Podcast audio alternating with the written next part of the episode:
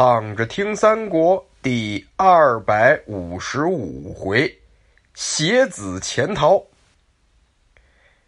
上回说到刘璋警告手下人啊，不许再离间他跟刘备的关系。之后呢，二刘就整日相聚。忽然有一天，探子来报说张鲁整顿军马，要进犯葭萌关。大家虽有些意外，但也终归是等来了这一天呐。这刘璋没辙呀，只能请刘备帮忙抵抗。刘备那是义不容辞啊，就为这事儿来的。于是呢，带着人马就去了。刘璋手下的人呢，就劝刘璋说：“你得安排守军把守住各个关隘，谨防刘备兵变呐。”刘璋说：“那怎么能行呢？这不失信于兄弟吗？万万不可。”但是大家都这么说，这个时候呢，刘璋也有一些动摇，所以象征性的呢，派人守住了涪水关，自己回了成都。这些消息早就有探子报告给了东吴啊，孙权呢就跟大家商量。顾雍呢出了一个主意，他说刘备长途跋涉，道阻且长的啊，这不是那么轻易能回来。我们可以派一队人马啊，截住川口，挡住刘备回来的路线，然后呢，把我们东吴的将士都召集起来，一鼓作气拿下荆州，机不可失，失不再来啊！孙权说：“嗯，这个计策很好啊，那就这么办吧。”正商量着呢，屏风后面一个声音大喝道：“出这个主意的人得拖出去斩了！这不是要害我姑娘的性命吗？”大家吃了一惊啊！定睛一看，正是吴国太。吴国太怒不可遏，说：“我这一生就这么一个女儿，嫁给了刘备。你们今天发兵荆州，那不是要了我女儿的命吗？”说罢呢，看着孙权说：“你小子掌管你父亲和你哥的祖业，坐领八十一州，你还不知足？为了一个小小的荆州，就只顾眼前小利，而不念骨肉恩情。”孙权一看这吴国太气成这样了啊，在演义里头呢，罗老先生也是把孙权打造成了一个孝顺的孩子。只见孙权连连点头称是，喝退了众人，不敢造次啊。吴国太呢，这才恨恨离去。眼看老太太走了，孙权独自一人站在廊下，感叹一声，这此次机会已失，这荆襄之地什么时候才能收回来呀？正在这琢磨呢啊，只见张昭走了过来，说道：“主公有何忧虑呀？”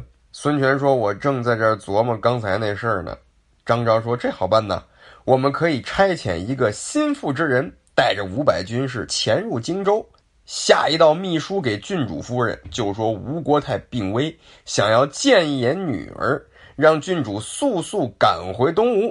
那刘备也就这么一个儿子，就让郡主一块带回来，到时候跟刘备说用荆州来换阿斗，如果到时候这条路还走不通，我们再兴师动众也不晚呢。”孙权一拍脑门说：“对呀，这是个好主意啊！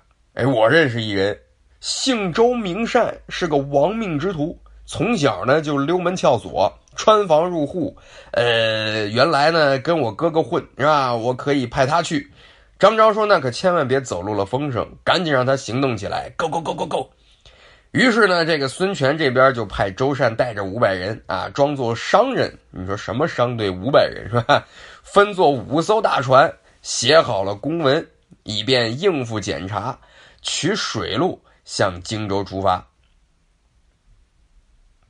到了地方，周善来见孙夫人，跟孙夫人说呀，国太病重，只是思念夫人，如果回去的晚了，这恐怕就见不着这最后一面了，所以呢，让我来接夫人跟阿斗回去看看他老人家。这孙尚香哭着说呀，皇叔引兵远出，我就是想回去，也得跟军师说一声才能回呀。周善说：“你可吓死我了！”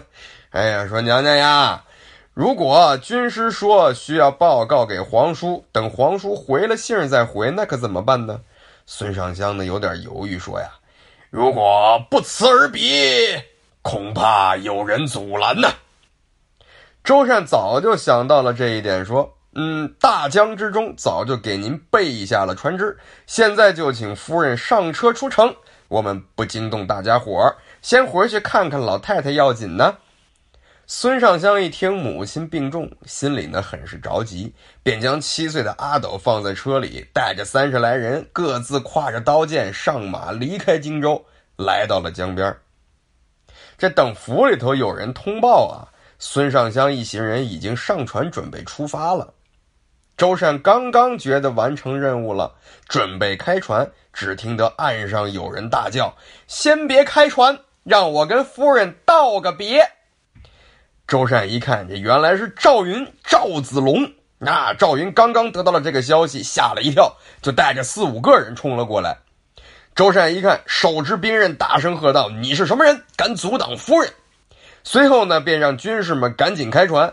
赵云沿江叫道：“我不阻拦夫人，要去随他去，我只是想跟他说句话。”周善也不搭理赵云，只是催促大船快快加速。赵云沿着江边一路追赶，行了十余里路，看到有一艘小船，赵云就飞身登上小船，让两个人摇桨追赶起来。周善一看，这得放技能啊啊！就让船上的军士们呢向赵云射箭。赵云用枪将射来的箭尽数拨到了江中。眼见着小船离大船是越来越近了，吴兵在船上用枪乱刺，赵云把枪扔在小船上，拔出随身的青钢宝剑，拨开吴兵的枪杆，跃身上船。这一套操作可把吴兵吓够呛，这哪里是寻常人呢？赵云来到了船舱之中，见夫人怀抱着阿斗，心中说不出的滋味。孙夫人大声地斥责赵云：“你怎么这么无理呀、啊？”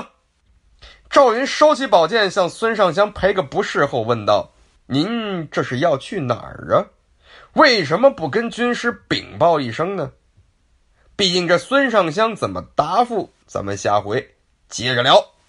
一部喜马拉雅，关注考拉老师，全新节目四十三天集训，突破文言文壁垒，让你从此不再谈文色变。